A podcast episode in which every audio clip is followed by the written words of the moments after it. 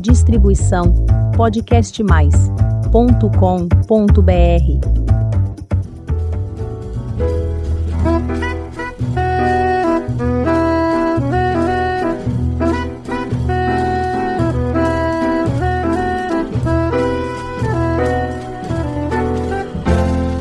Olá, eu sou Elizabeth Junqueira, do canal Avosidade.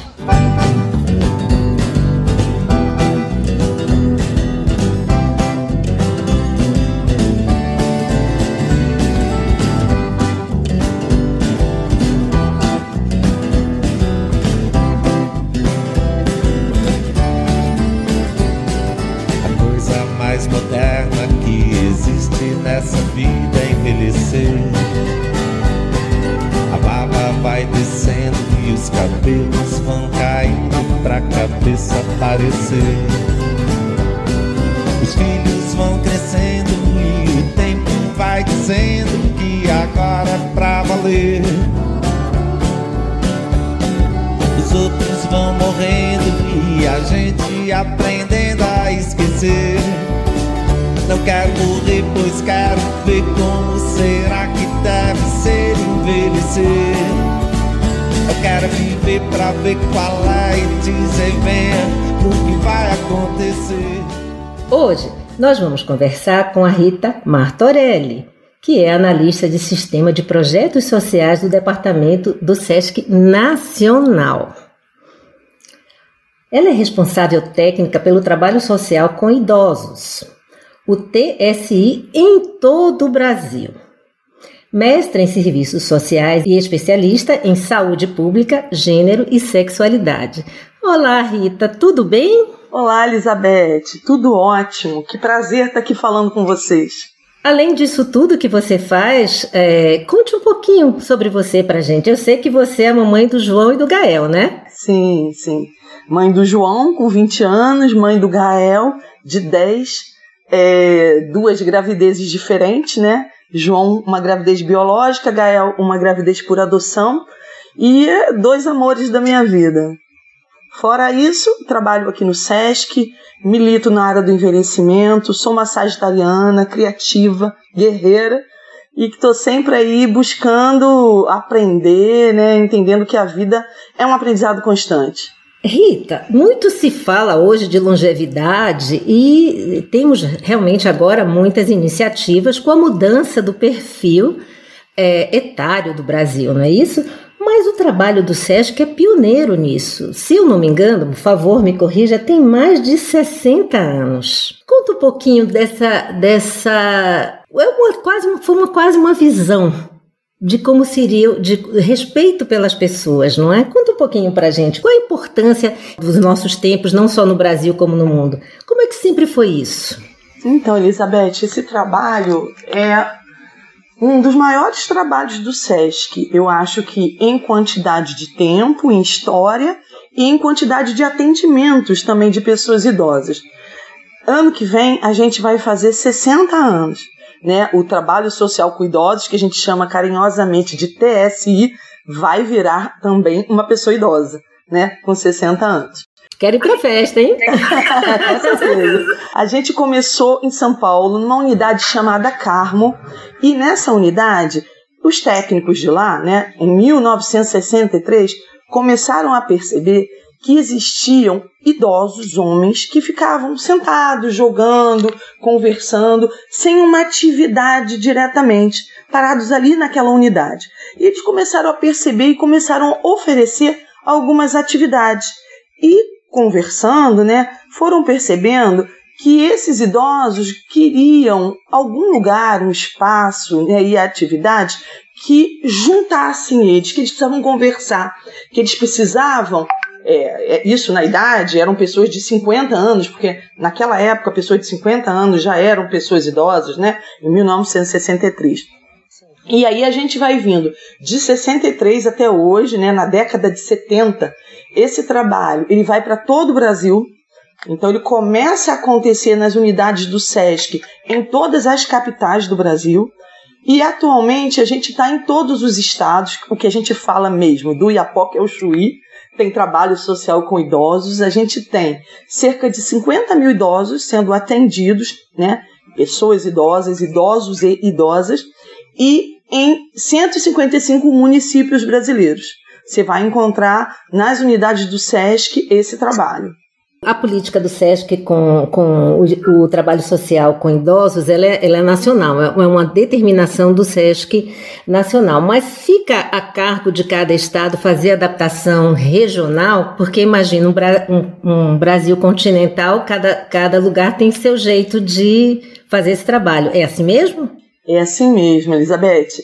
Como acontece, né? A gente, Departamento Nacional do SESC, o nosso trabalho é alinhar nacionalmente essa política de trabalho com a pessoa idosa. Então a gente se reúne, a gente discute, a gente visita os estados, os regionais, o trabalho que está fazendo e tenta fazer com que, quando se falar em trabalho social com idosos do norte, do nordeste, do sul, a gente esteja falando do mesmo trabalho social com idosos mas dentro daquele território, dentro daquele sotaque, da comida daquela região, recheados por questões que são específicas daquela localidade. Mas como é que a gente se organiza?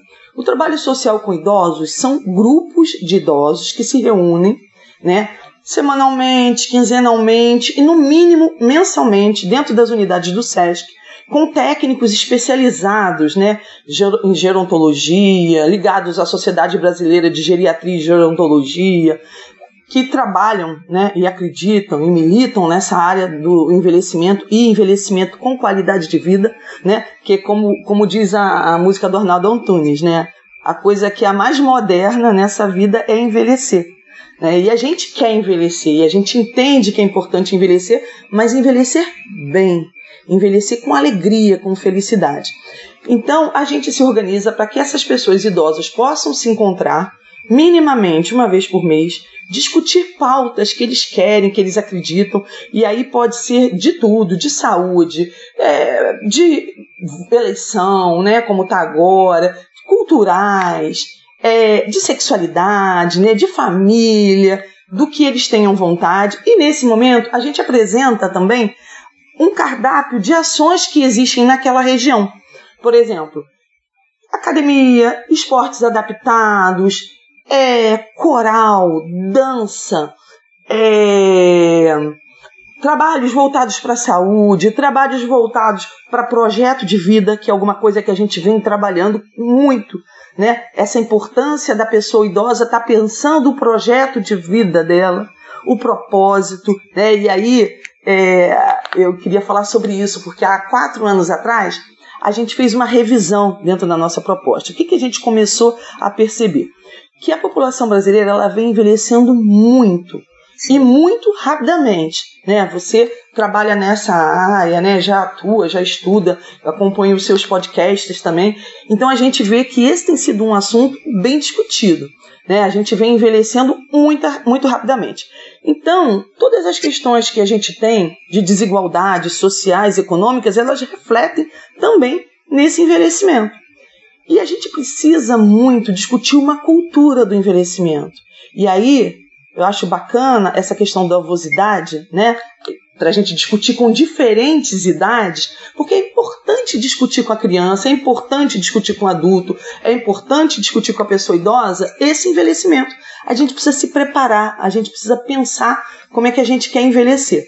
Então a gente fez esse trabalho, né? Baseado nisso, a gente reuniu todos os técnicos do Brasil, Fizemos um grupo de trabalho, depois fizemos um encontro e discutimos como é que a gente queria trabalhar daqui para frente, porque eram muitos idosos, os nossos espaços às vezes estavam lotados com grupos de 200, de 300 idosos, e que a gente sabe que com 200, 300 pessoas a gente não consegue conversar, discutir da mesma forma, né? E a gente acredita muito num trabalho com uma metodologia ativa, onde todos possam ser escutados porque a gente acredita na autonomia dessa pessoa idosa. Então não adianta a gente reunir um grupo muito grande.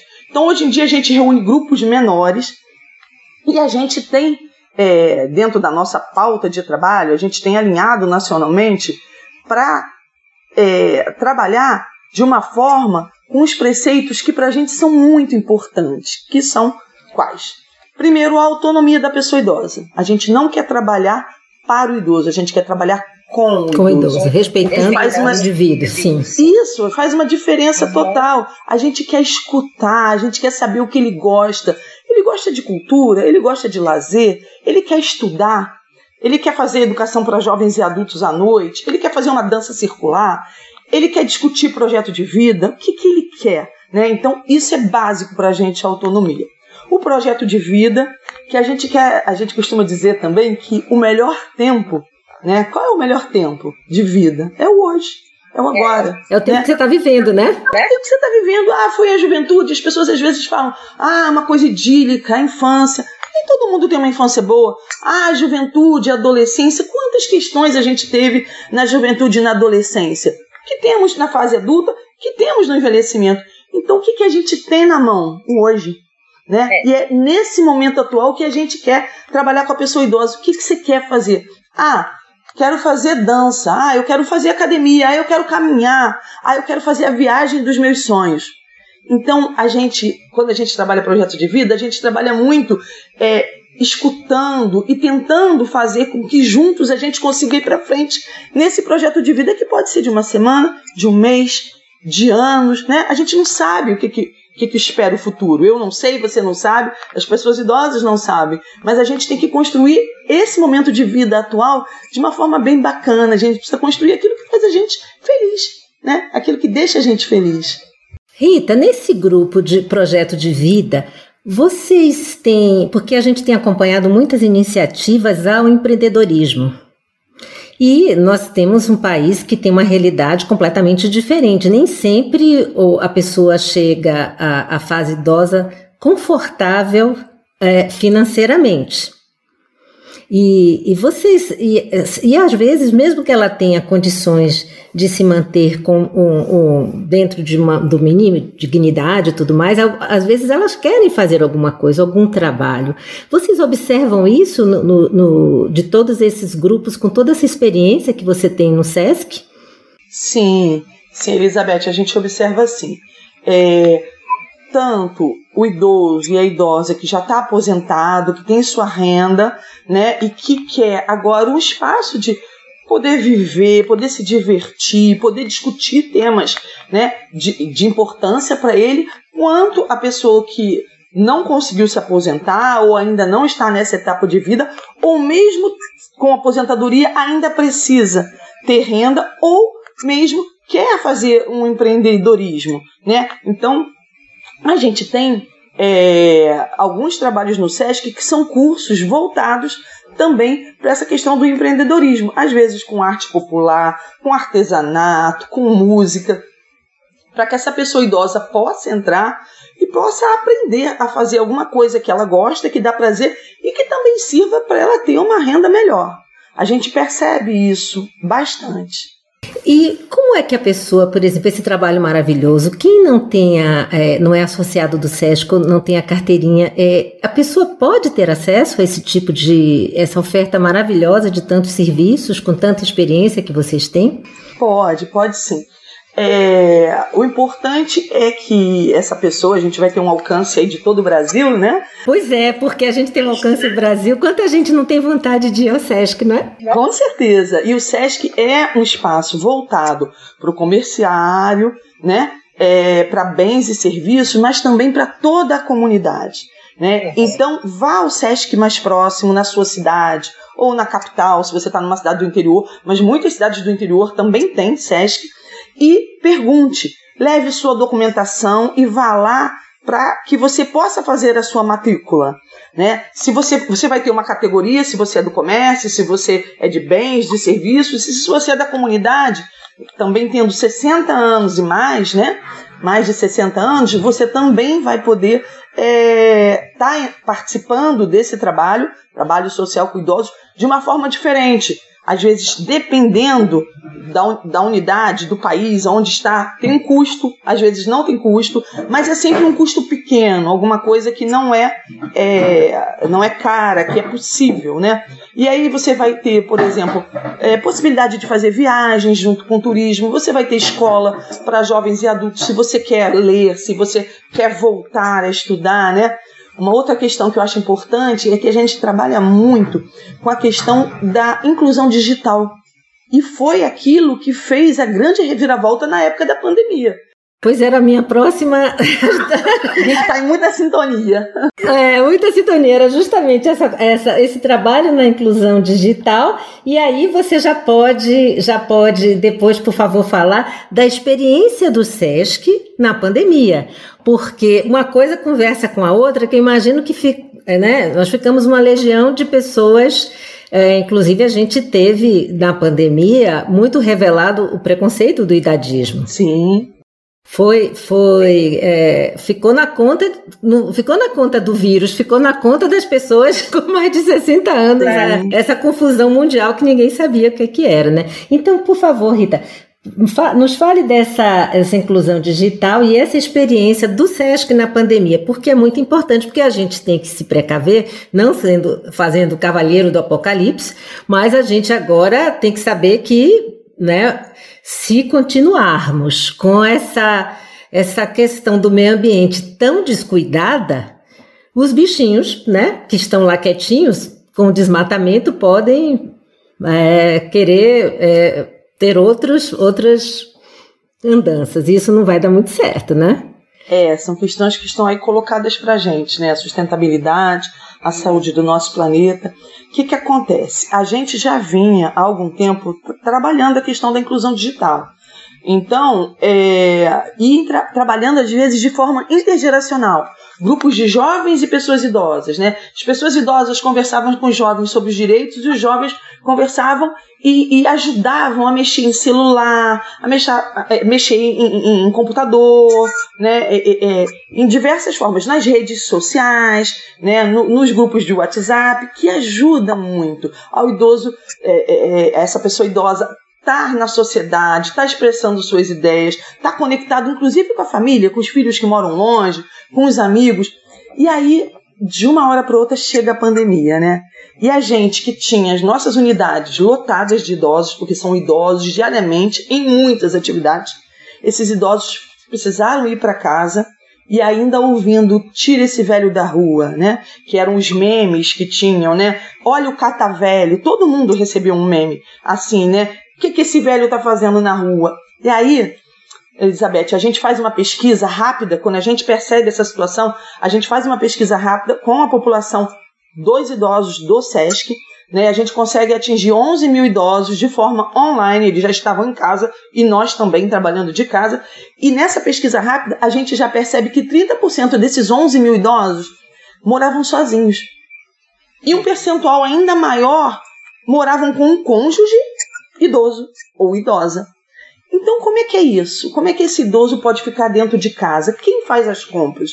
Quem vai à farmácia, né? Então, a gente viveu uma época, como você falou, de além da gente estar com muito medo, todos com muito medo, né? Era um vírus que a gente não conhecia, era uma realidade que estava matando mesmo as pessoas, né? Nós perdemos muitas vidas com isso.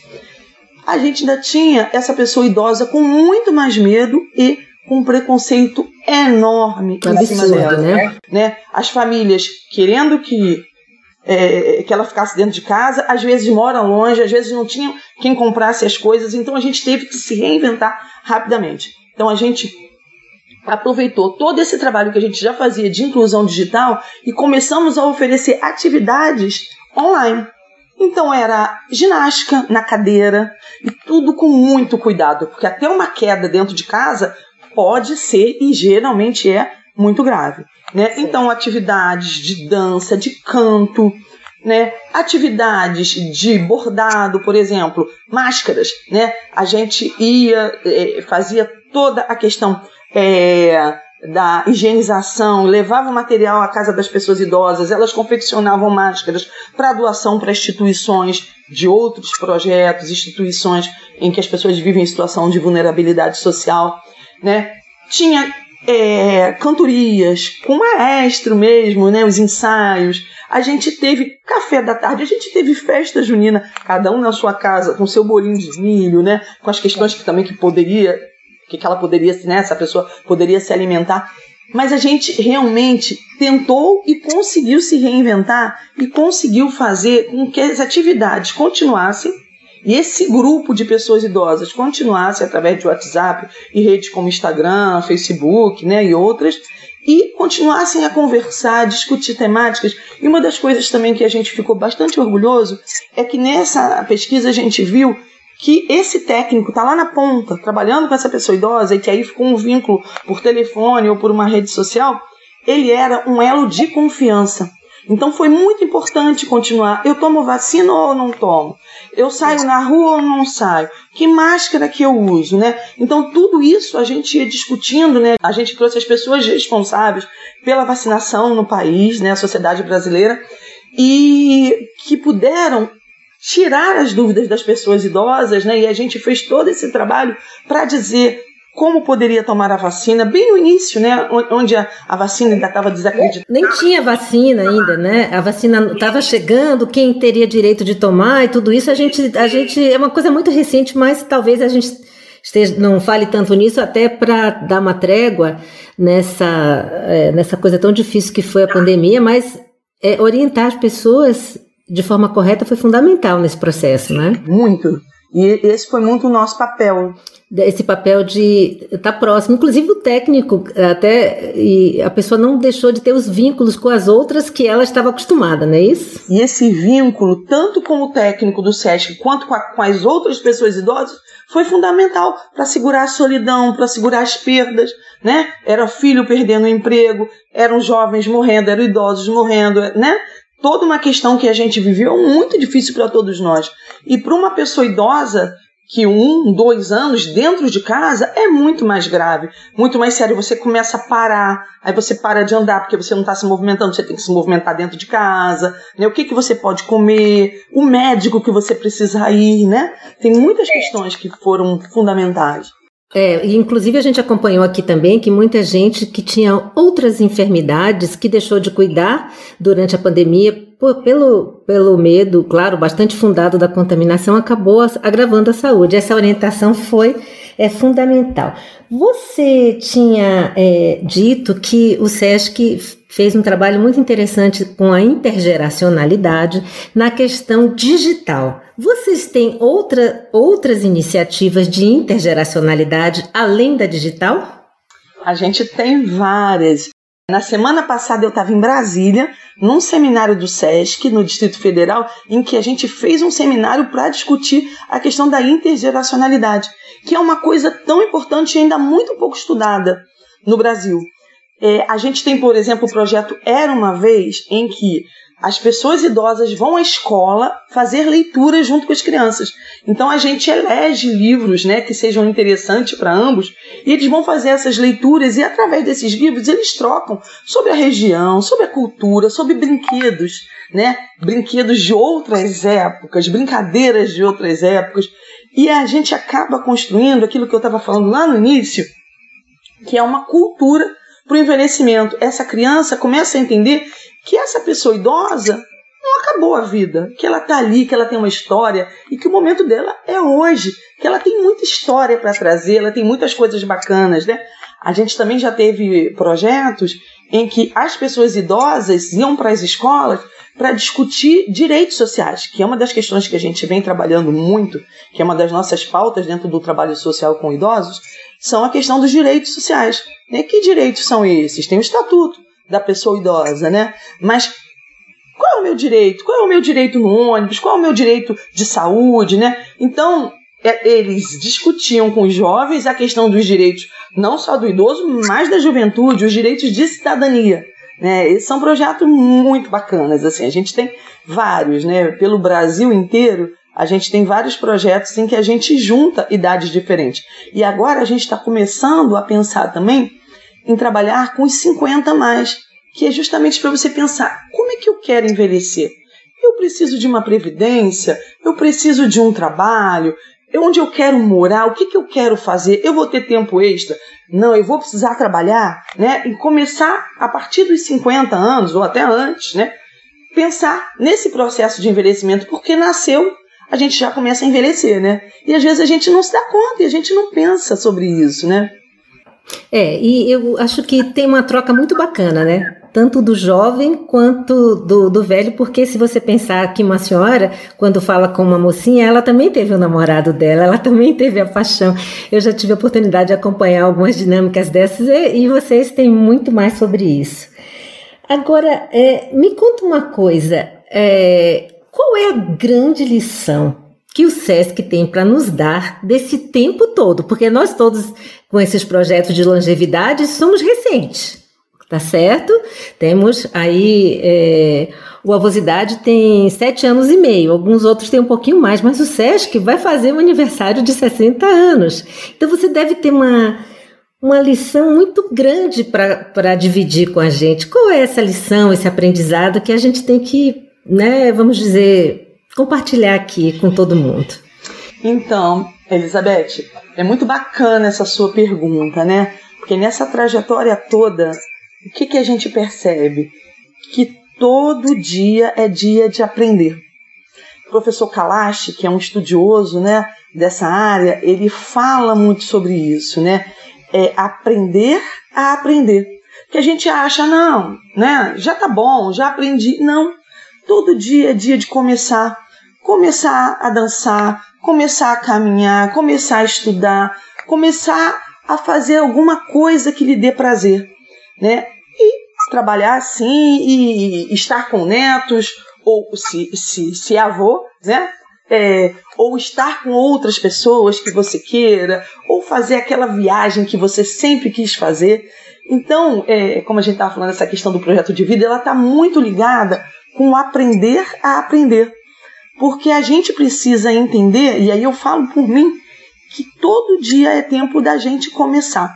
E aí eu queria, para ilustrar isso, dar um exemplo do seu Francisco. Seu Francisco é uma pessoa de, de 76 anos que mora no interior da região norte do país, no interior do Pará. E eu fui uma vez lá, em Castanhal, né? E eu falo sempre no seu Francisco, porque para mim ele traz essa questão, o que é o Sesc. Seu Francisco sempre quis fazer balé, balé clássico. Um homem no interior do Pará, há 70 anos atrás, fazendo balé. Hoje o meu filho faz balé de 10 anos. E mesmo assim, enfrenta preconceito. Imagina o que era isso há 70 anos atrás. E o seu Francisco se aposenta e vai para o SESC com, com a esposa dele. E ele descobre lá a dança. Ele descobre o balé. E aí a gente tem hoje o seu Francisco que fala: Rita, eu sou o primeiro bailarino do SESC, de balé clássico. Bota a malha dele, bota a sapatilha dele e vai dançar balé. Né? Então, eu acho que essa é a lição, né? o melhor momento né, é o momento presente. Seja você um jovem, seja você uma criança, seja você uma pessoa 60 mais, seja você um velho. E por que não falar a palavra velho, né? Que acho que é outra coisa que a gente tem que ressignificar, né? Porque a gente, ai, velho é aquilo que tá ruim, aquilo que não presta. Não, é aquela camisa velha que você gosta de usar, e aquela cadeira velha que já tem o formato do seu corpo que você senta e que é maravilhosa. Então, né? Velho, o sapato, né? O sapato é uma maravilha. E a gente às vezes bota, ai, não, velho, velho é ruim. Não é ruim. Não é a melhor idade, não é a terceira idade. Nós não acreditamos nisso. Nós acreditamos que é a idade de agora, é a que se tem, é a que a gente pode viver, construir e ser feliz. Né? Eu acho que essa é nisso que o SESC trabalha, né? A gente trabalha para qualidade de vida, para que as pessoas não possam só viver mais, mas possam viver felizes, né? A gente está aqui para isso, para aproveitar tudo aquilo que o nosso país, a nossa cidade, que as nossas amizades, porque os círculos de amigos, né, seja dentro do SESC ou fora, eles também são importantes. A gente sabe que quem envelhece com amigos, né, com redes de apoio, envelhece de uma forma melhor. Então é isso que a gente acredita, né? A gente vai fazer um encontro agora é, em novembro que vai ser online para todo o Brasil, para todas as pessoas idosas do trabalho social com idosos, mas que vai começar, né? A, a sede vai ser na Bahia, no Pelourinho, e dali a gente vai estar tá passando para todo o Brasil. E a camisa do encontro é o tempo é agora, né? Porque é isso. Qual é o melhor tempo? Né, para a pessoa idosa é hoje, é agora, e é isso que o Sesc acredita, que a gente pode fazer uma vida mais feliz, mais saudável, com mais qualidade de vida e com direitos sociais hoje. Que bom, Rita, que conversa ótima. É, nós agradecemos muito e é, gostaríamos de saber se você tem mais alguma coisa. A gente nós perguntamos muito, mas está completíssimo. Você tem alguma coisa que você queira dizer, alguma mensagem, algum convite? Por favor, fique à vontade. Obrigada, Elizabeth. Eu acho que eu também falei muito, né? Não, muito, não, muito pelo contrário. Não, esse tema é absolutamente empolgante. Eu acho que foi excelente. Eu aqui tô louca para conhecer o seu Francisco. Seu Francisco, você acabou de me dar uma pauta. Dá o seu telefone que eu vou mandar uma foto dele fazendo balé e um videozinho para você ver. Não, São Francisco agora vai virar uma história minha, porque a gente na, na Fátima Bernardi, no encontro com Fátima, naquela que apareciam umas pessoas as fotografias. Na semana passada que eu estava em São Paulo falando, eu terminei minha fala com a imagem dele, porque eu acho que, sabe, traz essa, essa questão. É, mas assim, né, que mensagem que a gente traz? Eu acho que essa iniciativa do Avosidade, a gente tem muita gente agora, como você falou, né, mais recente, trabalhando, a gente tem feiras que estão discutindo essa questão, a economia prateada, né? A gente tem é, blogueiras e blogueiros, 50 a mais, 60 a mais. Então eu acho que a gente está encontrando um espaço para discutir envelhecimento e discutir de uma forma bacana, né? Não com pena, não achando que é prioridade. É, ah, sim, existem doenças crônicas, existem questões que a gente pode fazer hoje para melhorar a vida daqui a um tempo, a vida física, né? A vida psicológica, né? a, a, a saúde mental que é uma outra questão que eu acho que a gente até não tocou, mas que a gente percebe na fala das pessoas idosas, o quanto as atividades e o estar em rede, estar em grupo, ajudam também para elas evitarem um adoecimento. Claro que a, a, a, depressão é uma doença e precisa de tratamento, né? É, a gente não está falando isso, mas as atividades e a força da rede dos amigos, da família, elas são fundamentais em qualquer etapa da nossa vida, né? Então, o que eu queria é agradecer a você esse convite, dizer que eu conhecendo, né, também o seu espaço, a avosidade, a história de vocês, como é que vocês construíram esse espaço, eu achei uma história muito bonita. E tenho visto vários jornalistas, várias pessoas da comunicação dedicando também a discutir né, essa questão do envelhecimento eu acho que isso fortalece muito, porque traz para a mídia, traz para a discussão as nossas questões, as questões que estão aí na nossa vida. Né? Em 2050, uma grande parte do nosso país vai ser da população com 60 anos e mais. Né? De 60 a 100 anos, né? A gente tem uma estimativa de vida aí muito grande e muito boa e que a gente possa aproveitar isso. Então eu só quero agradecer que a gente possa ter muitas outras conversas e muitas outras discussões sobre o que é envelhecer no Brasil. Ah, que bom! Eu que agradeço muito e aqui já fica o convite, hein? Essa foi apenas uma, a primeira de muitas conversas que nós vamos ter e foi um grande aprendizado. Muito obrigada. E parabéns pelo trabalho seu e do SESC. Obrigada, obrigada, tá, Elizabeth? Tchau, gente. Obrigada.